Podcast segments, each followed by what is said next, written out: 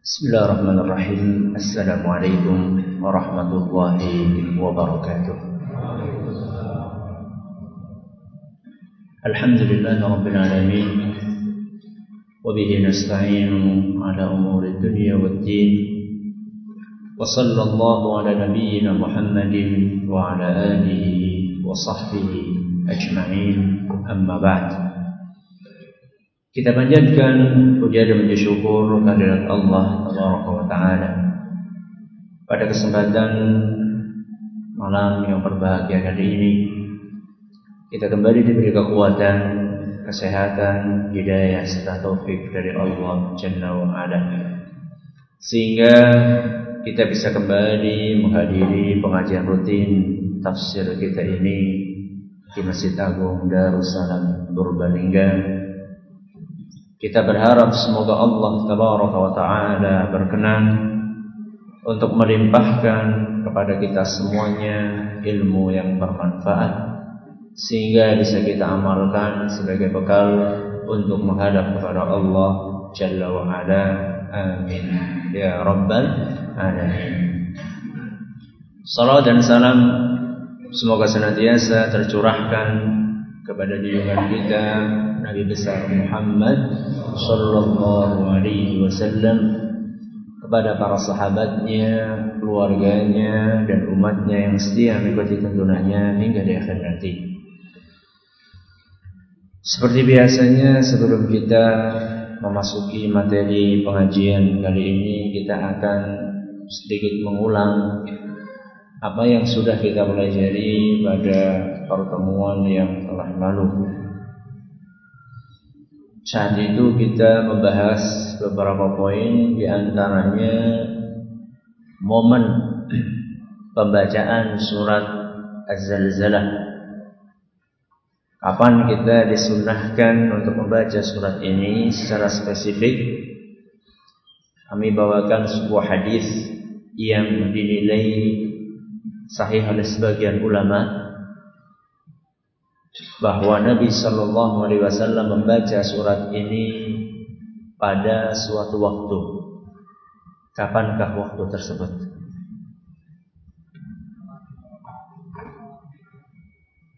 Ulangi.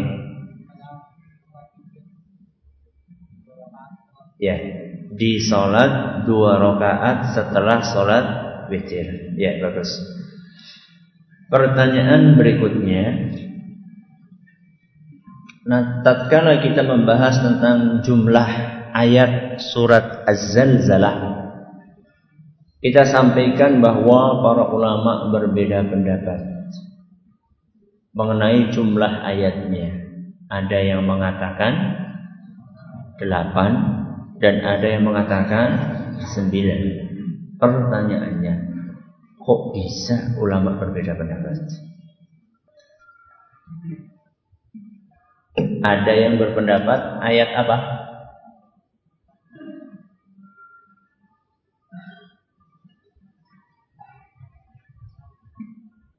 Coba.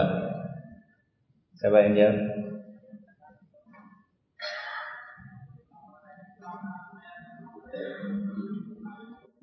Ya, ayat yang keenam yauma idzi yasdurun nasu ashtata. Ada yang berhenti sampai di situ dihitung satu ayat, kemudian li yurau a'malahum ayat berikutnya. Makanya jadinya dua ayat. Ada ulama yang lainnya mengatakan enggak, itu satu ayat. Yauma idzi yasdurun nasu ashtatan li yurau a'malahum ini satu ayat. Maka dari perbedaan inilah kemudian muncul ada yang mengatakan delapan, ada yang mengatakan berapa? Sembilan ayat. Pertanyaan terakhir kita sampaikan tafsir global surat Az-Zalzalah. Sebutkan dua pembahasan pokok yang ada dalam surat Az-Zalzalah. Ya. Bagus. Isinya ada dua. Yang pertama adalah tentang kondisi hari kiamat. Kemudian yang kedua adalah tentang adanya penghisaban amalan berikut pembalasannya. Para hadirin sekalian yang kami hormati dan juga segenap pendengar radio Insani di Purbalingga, Purwokerto, Banyumas, Banjarnegara, Cilacap dan sekitarnya. Para pendengar radio Roja di Jakarta, di Bandung, di Lampung, di mana pun anda berada, para pendengar di Bebas FM, Solo dan sekitarnya, radio kita di Cirebon, radio Hikmah di Banyuwangi, serta para pemirsa UV TV di mana pun anda berada. Pada malam hari ini kita akan memasuki inti dari pengajian kita yaitu tafsir rinci dari surat Az-Zalzalah. Insya Allah malam ini kita akan membahas tiga ayat sekaligus, yaitu ayat yang pertama sampai yang ketiga. Iza zulzilatil ardu zilzalaha ketika bumi digoncangkan dengan goncangan yang hebat.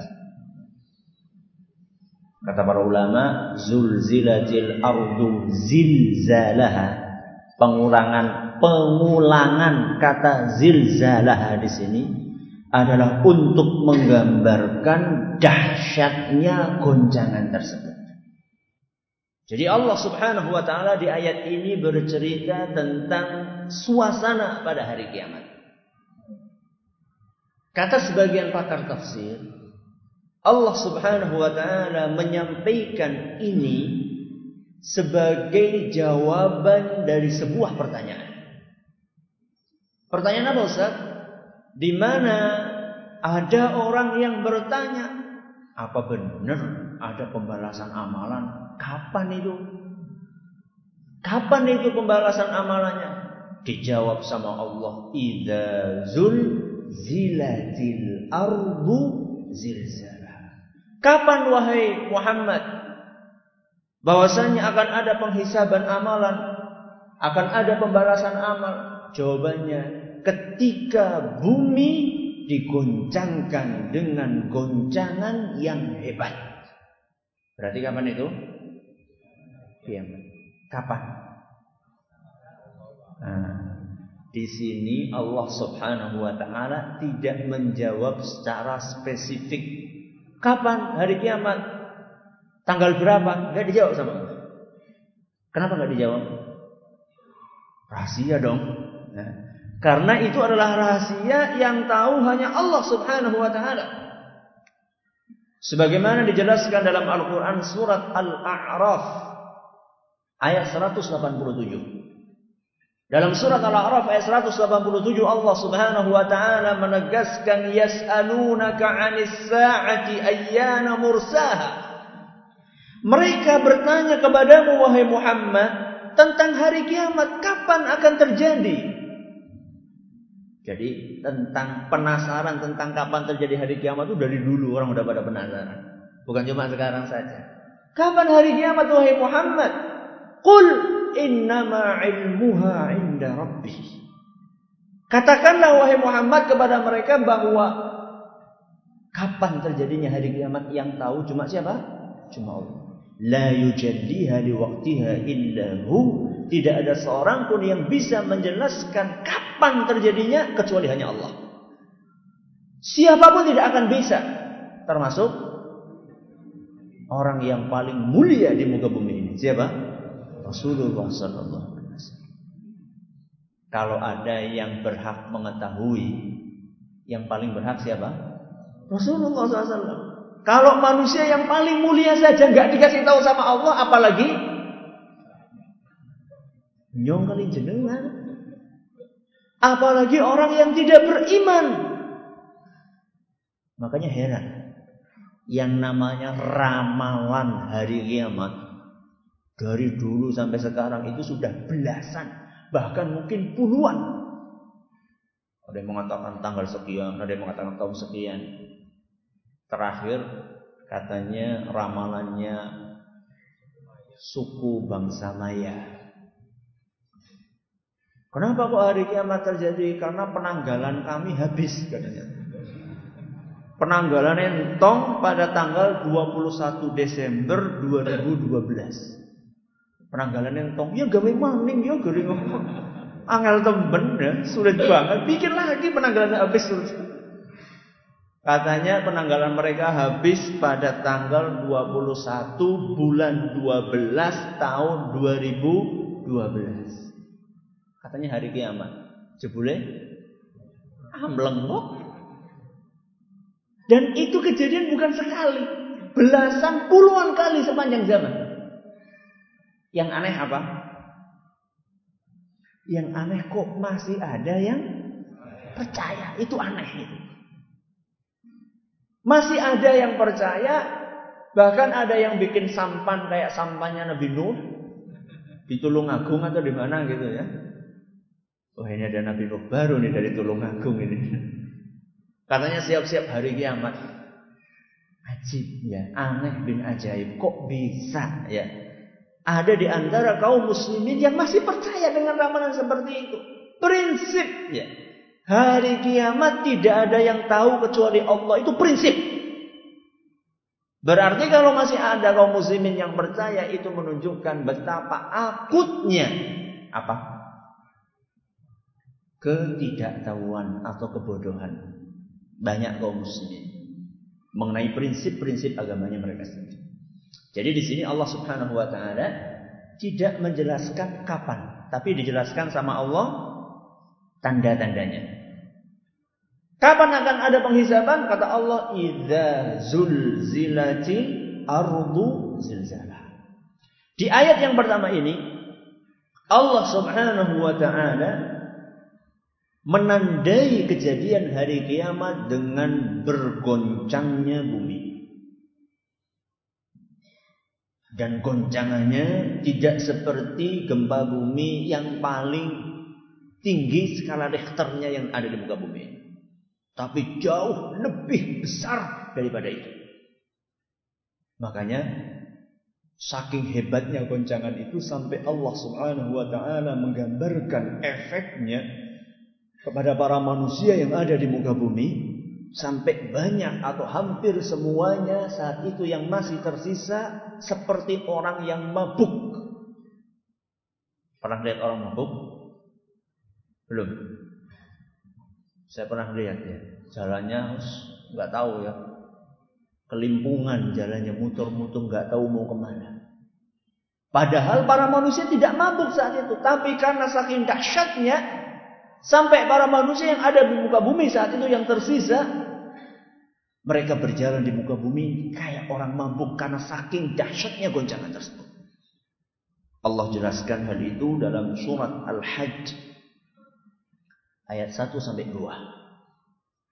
Dalam surat Al-Hajj ayat 1 sampai 2 Allah Subhanahu wa taala berfirman ya ayyuhan nasu rabbakum inna zalzalatas saati syai'un 'azim Wahai orang-orang yang beriman takutlah kalian kepada Allah inna zalzalatas saati syai'un 'azim Sesungguhnya goncangan yang terjadi pada hari kiamat itu sangat hebat. Kemudian Allah bercerita di ayat yang kedua, efeknya kayak apa? Yauma tarawunaha tadhharu kullu murdi'atin amma arda'at. Ketika bumi berguncang sedemikian dahsyatnya, para ibu yang sedang menyusui anaknya melemparkan dan tidak mendulikan anaknya lagi. Itu berarti sudah puncak. Berarti sudah puncak. Kalau sekedar gempa atau sekedar kebakaran, masih banyak ibu-ibu yang rela mengorbankan dirinya untuk melindungi melindungi anaknya. Makanya kan kejadian kebakaran apa ternyata ditemukan anaknya berada dalam apa?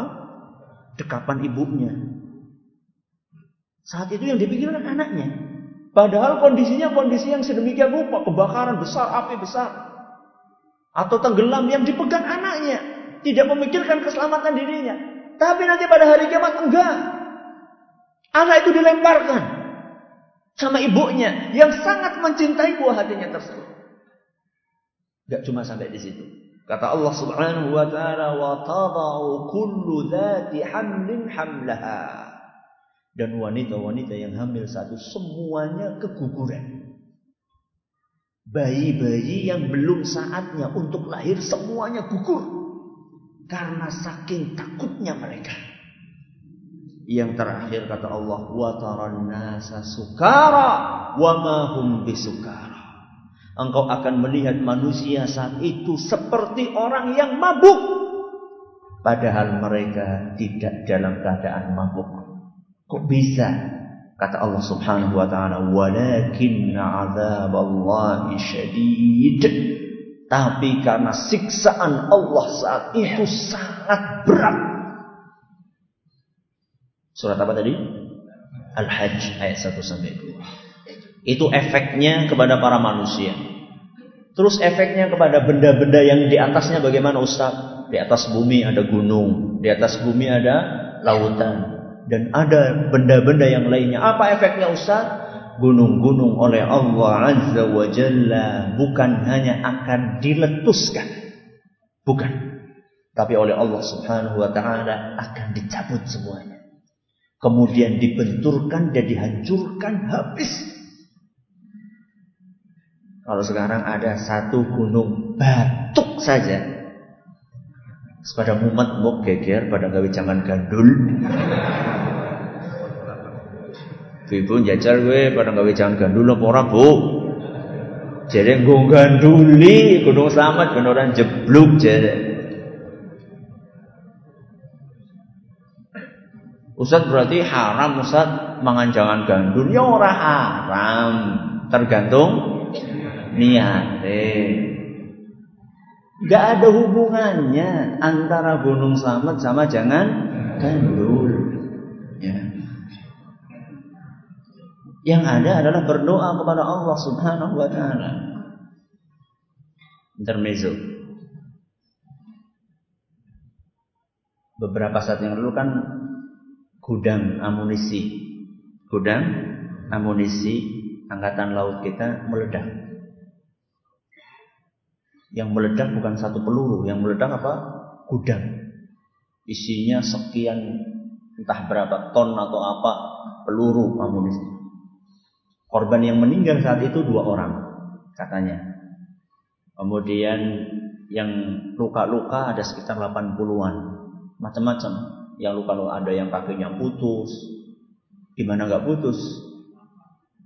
Bukan kebakar, kejatuhan selongsong peluru. Selongsong pelurunya bukan segini, tapi selongsong peluru yang segini. Jadi ketika meledak, terbang itu selongsongnya. Sampai yang paling jauh itu sampai jarak satu kilo. Nah itu ada yang kejatuhan itu di kakinya. Ya sudah, amputasi. Ada yang sampai sekarang masih koma. Satu, satu yang saat itu berada di lokasi di TKP yang luka cuma sedikit orang yang lagi sholat duha. Itu sekitar jam 10 berapa lagi sholat duha. Dilindungi sama Allah cuma kena pecahan apa? Kaca. Cuma sedikit mungkin dijahit gitu, sembuh. Orang kalau berpikir, melihat, seharusnya dia itu akan mengambil pelajaran. Oh berarti bencana itu kita akan dilindungi sama Allah kalau kita taat beribadah. Gawe jangan gandul orang sholat yang berbaik. Ya? Sholat, sholat beribadah kepada Allah, berpuasa, memohon, itu yang akan dilindungi sama Allah Subhanahu wa Jadi diceritakan bahwasanya gunung-gunung itu akan pada dicabut oleh Allah Subhanahu wa taala. Dalam surat An-Naba ayat 20 kata Allah Subhanahu wa taala wasuyiratil jibalu fakanat saraba. Dan gunung-gunung saat itu dicabut dari bumi. Kemudian berhamburan laksana fata morgana. Itu dalam surat An-Naba ayat 20 itu gunung terus laut gimana Ustaz lautnya kata Allah akan meluap Kemudian tumpah ruah dan jadi satu. Jadi laut semuanya jadi satu. Itu Allah jelaskan dalam surat Al-Infitar ayat 3. Kata Allah Subhanahu wa taala, "Wa idzal biharu fujirat."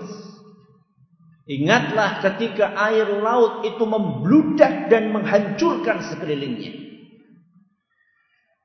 Kok bisa meludak Ustaz? Ya karena digoyang. Misalnya kita bawa air nih, ini kalau saya goyang dengan kencang itu akan apa? Akan tumpah. Usah dipraktekkan. Nanti kertasnya basah.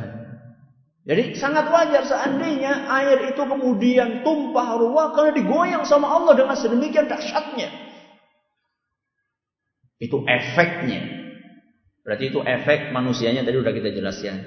Kemudian gunungnya, lautnya. Yang belum kita jelaskan apanya? Buminya.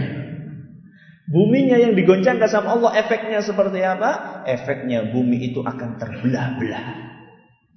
Akan terbuka bumi itu menganga. Sampai di situ enggak. Isinya akan pada muntah. Dan itu Allah jelaskan dalam ayat yang kedua dari surat Az-Zalzalah. Apa bunyinya? Wa akhrajatil ardu athqalah dan bumi pun memuntahkan isinya. Apa isinya bumi? Masih ingat kemarin? Emas, perak, harta, karun, dan juga tubuh-tubuh manusia yang dikubur di dalamnya. Jadi di antara yang dimuntahkan kata para ulama berdasarkan dalil yang ada, yang pertama adalah harta-harta yang ada dalamnya emas perak. Itu dimuntahkan oleh bumi dari dalam perutnya. Itu disebutkan oleh Nabi kita Muhammad sallallahu alaihi wasallam dalam sebuah hadis yang diriwayatkan oleh Imam Muslim. Hadisnya sahih. Kata Nabi sallallahu alaihi wasallam, "Taqiul ardu afladha kabidha amsal al-ustuwani min adh-dhahab wal fiddah."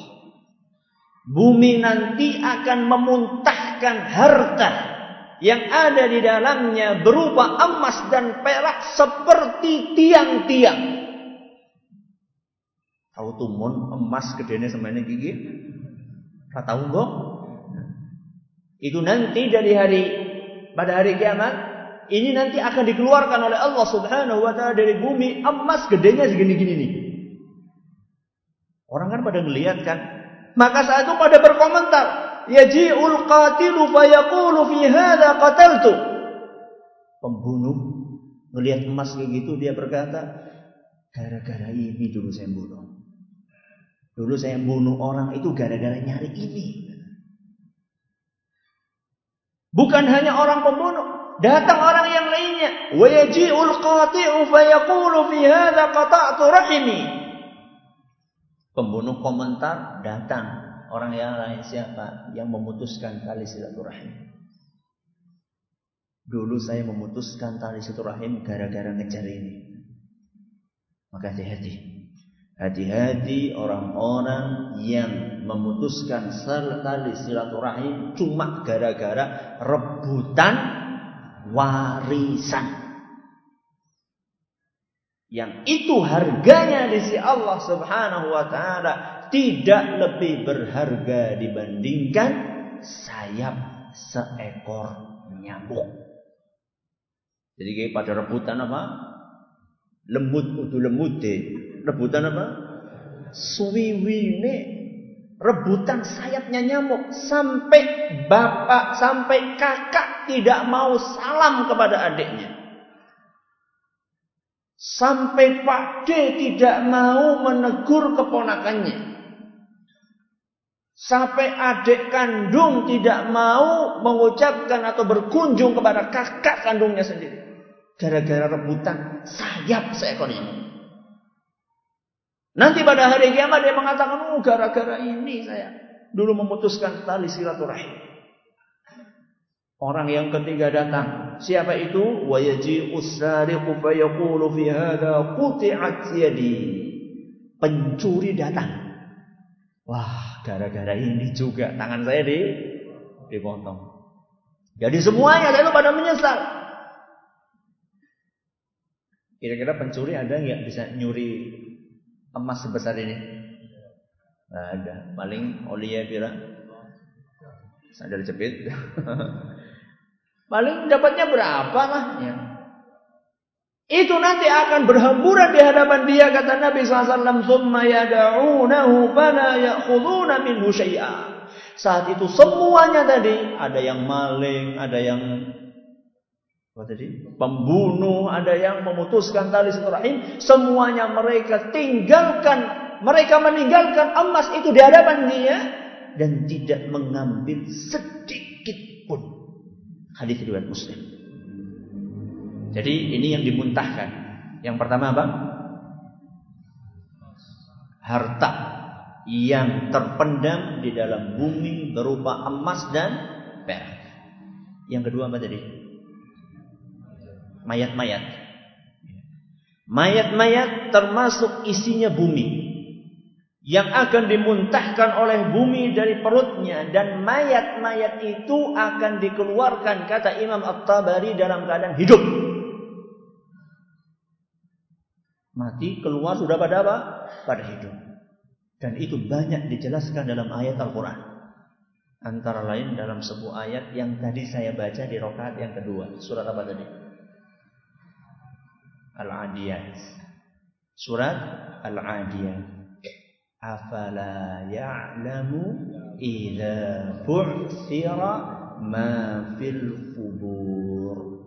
Tidakkah mereka mengetahui manakala apa yang ada di dalam kuburan itu dibangkitkan oleh Allah? Ini dalam surat Al-Adiyat ayat 9. Dan bisa dibayangkan bagaimana miliaran kuburan Semuanya dibuka, dibelah dalam satu waktu dan menyat kabeh. Bukan hanya yang dikubur, termasuk yang dimakan oleh binatang buas, termasuk yang tenggelam di lautan, termasuk yang kebakar, termasuk yang apa lagi? Hilang nggak tahu di mana, itu semuanya akan dibangkitkan oleh Allah Subhanahu wa taala dalam satu waktu dan mereka bangkit dalam keadaan bingung, berkeliaran, nggak tahu mau ke mana. Ayatnya apa? Kal faroshil mabthus. Seperti apa? Laron. Nah, ini sudah kita bahas kan? Mereka bingung. Kenapa? Begitu bangkit mereka bingung. Wah, ini kok gini? Makanya ayat yang ketiga dari surat Az-Zalzalah menggambarkan bagaimana ekspresi para manusia saat itu. Apa kata mereka? Wa qalal insanu malah. Para manusia mereka berkata malah ada apa ini? Para manusia berkata. Manusia di sini maksudnya semuanya apa cuma orang kafir saja? Semuanya. Berarti orang yang beriman juga ngomong kayak gini. Ada perbedaan pendapat di antara para ulama. Ada sebagian ulama mengatakan bahwa maksudnya hanya orang kafir saja yang ngomong kayak gini. Ulama yang lain mengatakan enggak semua manusia ngomong kayak gini. Kok bisa? Menurut ulama yang pertama, itu maksudnya orang kafir saja. Karena ungkapan tadi wa insanu malaha ada apa ini? Itu adalah ungkapan penyesalan ungkapan pengingkaran. Kok bisa-bisanya kami dibangkitkan lagi? Seperti dalam surat yasin. Apa?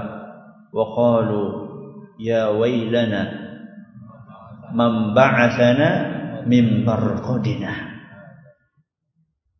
Ya wailana man ba'athana min marqadina mereka berkata, celaka kami. Siapa yang membangkitkan kami dari tempat tidur kami? Maksudnya apa? Dari kuburan. Dari kuburan dinamakan tempat tempat tidur. Siapa sih pengen? Yuk kebian ya. Semua kita akan masuk ke tempat tidur itu semuanya tanpa terkecuali. Wa qalu ya wailana man ba'athana min.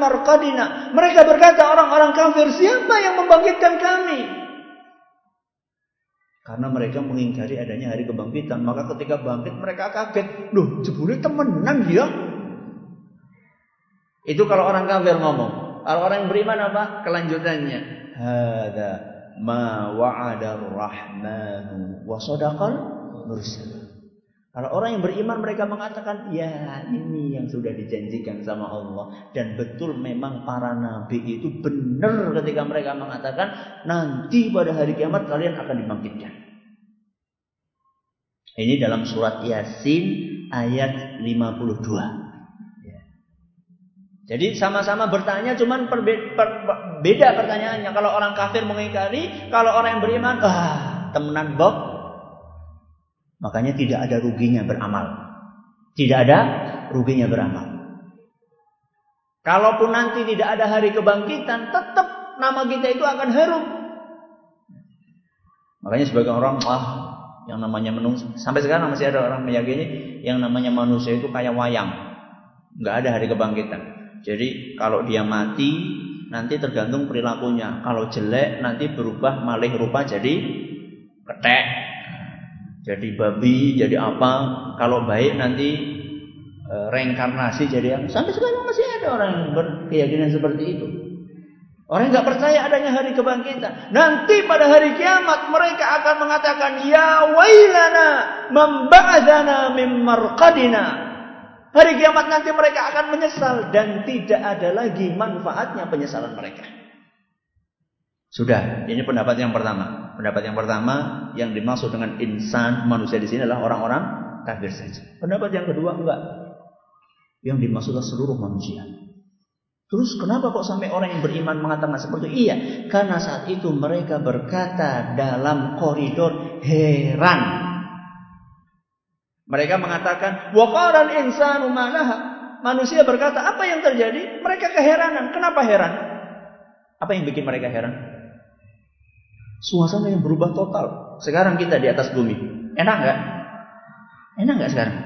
Kenapa enak? Buminya kan tenang. Tidak apa? Goyang-goyang. Nah, nanti pada hari kiamat bumi yang awalnya tenang ini kata Imam Ibnu Katsir itu akan berguncang hebat dan nggak rampung-rampung boleh goyang. Kalau gempa yang kapan? Kita terakhir merasakan gempa kapan? Kebumen gempa kebumen itu kan ya cuma gitu-gitu aja lah. Maksudnya nggak terlalu hebat. Saya aja baru tahu kalau gempa itu setelah orang pada teriak gempa orang rasa akan gitu. Karena lagi naik motor saat itu. Ya. Kalau nanti pada hari kiamat uh jangan naik motor. Itu semuanya akan terpelanting. Jangan manusia yang nah seuprit ya. Kita dibandingkan gunung. Gunung saja dicabut sama Allah Subhanahu wa taala Bagaimana dengan kita? Makanya pada hari itu kondisi dan situasi berubah total. Makanya sampai orang yang beriman pun mereka berkata, wa qala insanu malah. Manusia berkata, ada apa ini? Jawabannya ada apa ini? Dijawab pada ayat yang keempat, yauma idzin tuhadditu akhbaraha dan ini akan kita jelaskan insya Allah pada pertemuan yang akan datang. Silakan kalau ada yang mau bertanya, masih ada waktu sekitar 10 menitan. Monggo.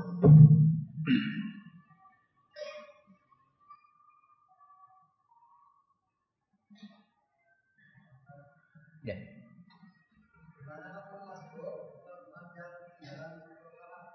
Gimana?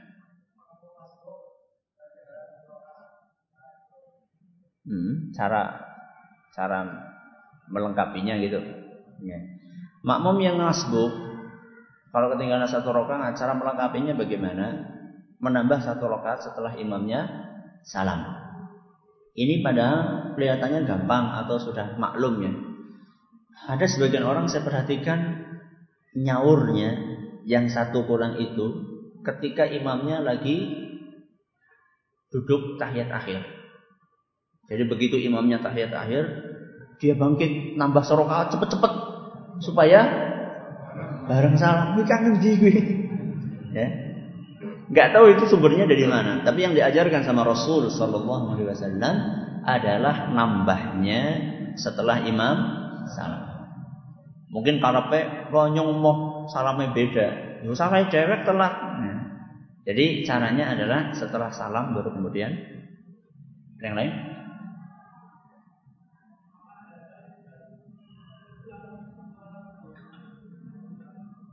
Apakah Dajjal sudah keluar? Kalau sudah keluar sudah hari kiamat sebentar lagi. Dajjal sudah ada. Dajjal sudah ada. Sekarang lagi diikat, dibelenggu oleh Allah di suatu tempat yang kita tidak tahu. Cuman munculnya kapan? Nah, itu termasuk kita dirahasiakan oleh Allah SWT. Dajjalnya sudah ada. Tinggal apanya? Munculnya. Itu yang kita nggak tahu. Enggak.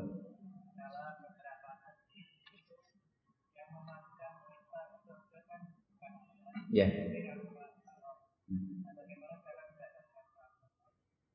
Di dalam sebuah hadis kan disebutkan bahwasanya orang itu masuk surga bukan karena amalan kita, akan tetapi karena rahmat Allah.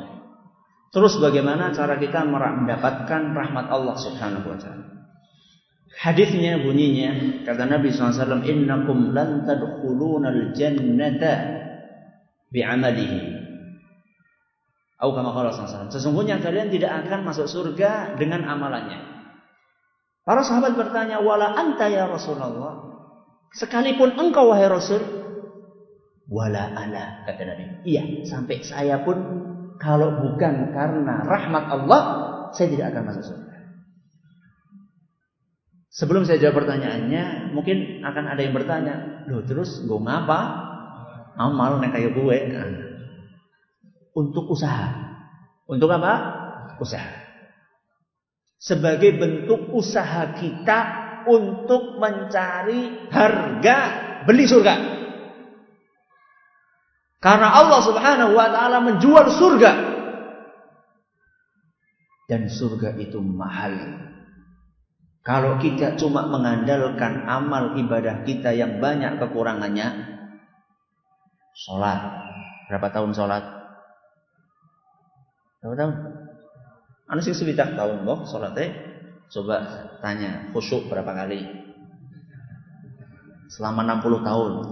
Berarti kan sholatnya kualitasnya gimana? Bisa nggak buat beli surga? Nah, sodakoh banyak sodakohnya, tapi berapa yang ikhlas? Nah, haji sudah tujuh kali, tapi pamer apa tidak? Nah, ini kan amal-amalan yang serba kekurangan ini bisa nggak untuk beli surga? Kalau buat usaha bagus, tapi kalau untuk beli surga nggak ngejar. Orang ngoyok, ya.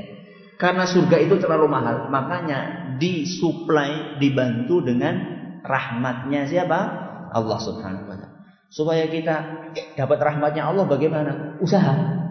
Nah, tadi kembali kepada apa? Amalan tadi. Berusaha beramal. Menunjukkan apa? Menunjukkan keseriusan kita. Jadi Allah Subhanahu wa taala akan melihat kita serius nggak pengen beli surga.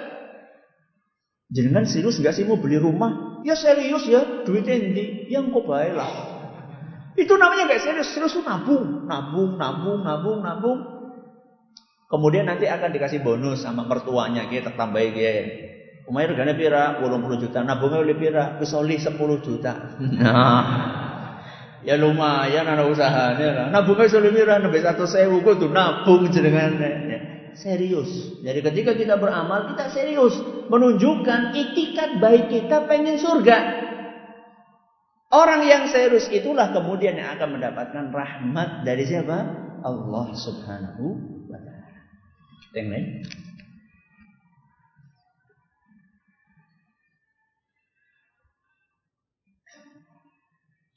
Kisah orang yang melihat emas sebesar tiang itu para pembunuh, pemutus silaturahmi, pencuri, orang-orang yang baru dibangkitkan dari kubur atau orang-orang yang ada di hari akhir masih hidup. Gak tahu saya.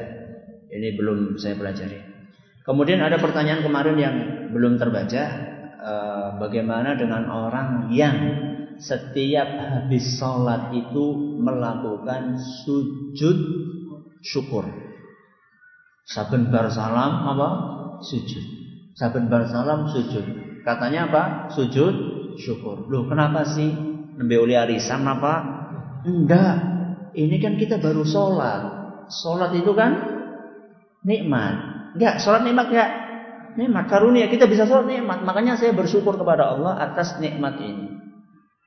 Tapi kalau ketone, ketone Tapi para ulama menjelaskan seperti Imam Nawawi dalam kitabnya Al-Azkar bahwa sujud syukur itu disyariatkan ketika kita mendapatkan nikmat yang besar kemudian sifatnya itu temporer.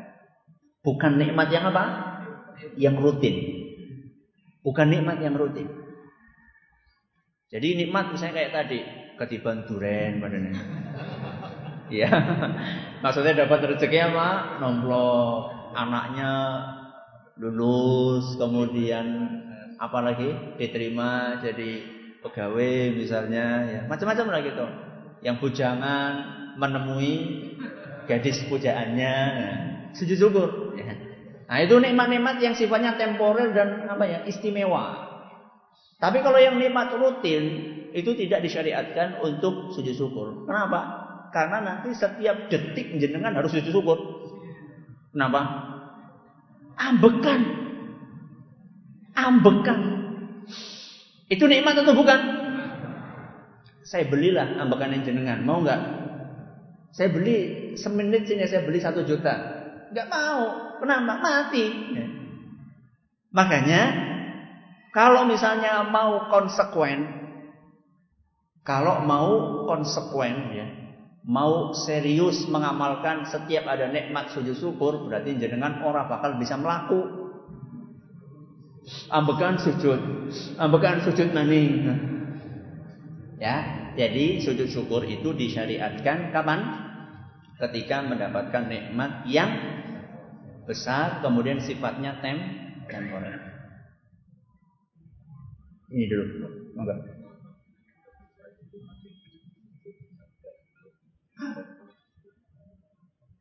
Uh, itu hukum hukumnya bagaimana itu jangan gandul itu. hukumnya ndak apa-apa. Nek niatnya udah gue gitu loh. Jadi hukumnya ndak apa-apa, jangan gandul ndak apa-apa. Kalau niatnya bukan untuk itu tadi. Nah, kalau yang jadi masalah kalau niatnya untuk itu, itu bagaimana hukumnya? Kalau niatnya adalah untuk tadi itu supaya dihindarkan dari letusan gunung Merapi, kalau misalnya ada dua kondisi. Kalau misalnya dia meyakini bahwa jangan gandul itulah yang akan melindungi dia tanpa adanya campur tangan Allah, maka ini tidak diragukan termasuk syirik akbar. Syirik besar. Kalau sampai dia meyakini jangan gandul gue, nanti ketika gunung meletus, gawe apa? Jangan gandulnya pada menyatu. Kemudian lindungi kita. Enggak tanpa campur tangan Allah. Kalau itu termasuk syirik akbar. Tapi kalau misalnya dia meyakini ya orang ketang usaha, orang ketang ikhtiar usaha, ya yang akan melindungi Allah. Cuman kan kita disuruh untuk berusaha. Kalau seperti itu, itu maksudnya kategori syirik asgar. Syirik ke kecil. Kecil ke ustad. Eh, kecil juga apa? Syirik. Cara mengatasinya bagaimana? Diajarkan tadi. Cara mengajarkannya di eh, cara mengatasinya diajarkan apa yang tadi saya sampaikan. Sampai di sini pengajian kita. Pertanyaan-pertanyaan yang belum terbaca akan kita baca insya Allah nanti setelah Isya. Wallahu taala ala alam. Terima kasih atas perhatiannya. Mohon maaf segala kurangnya. Kita tutup dengan membaca subhanakallahumma wa bihamdika asyhadu an la ilaha illa anta astaghfiruka wa atubu ilaik. Assalamualaikum warahmatullahi wabarakatuh.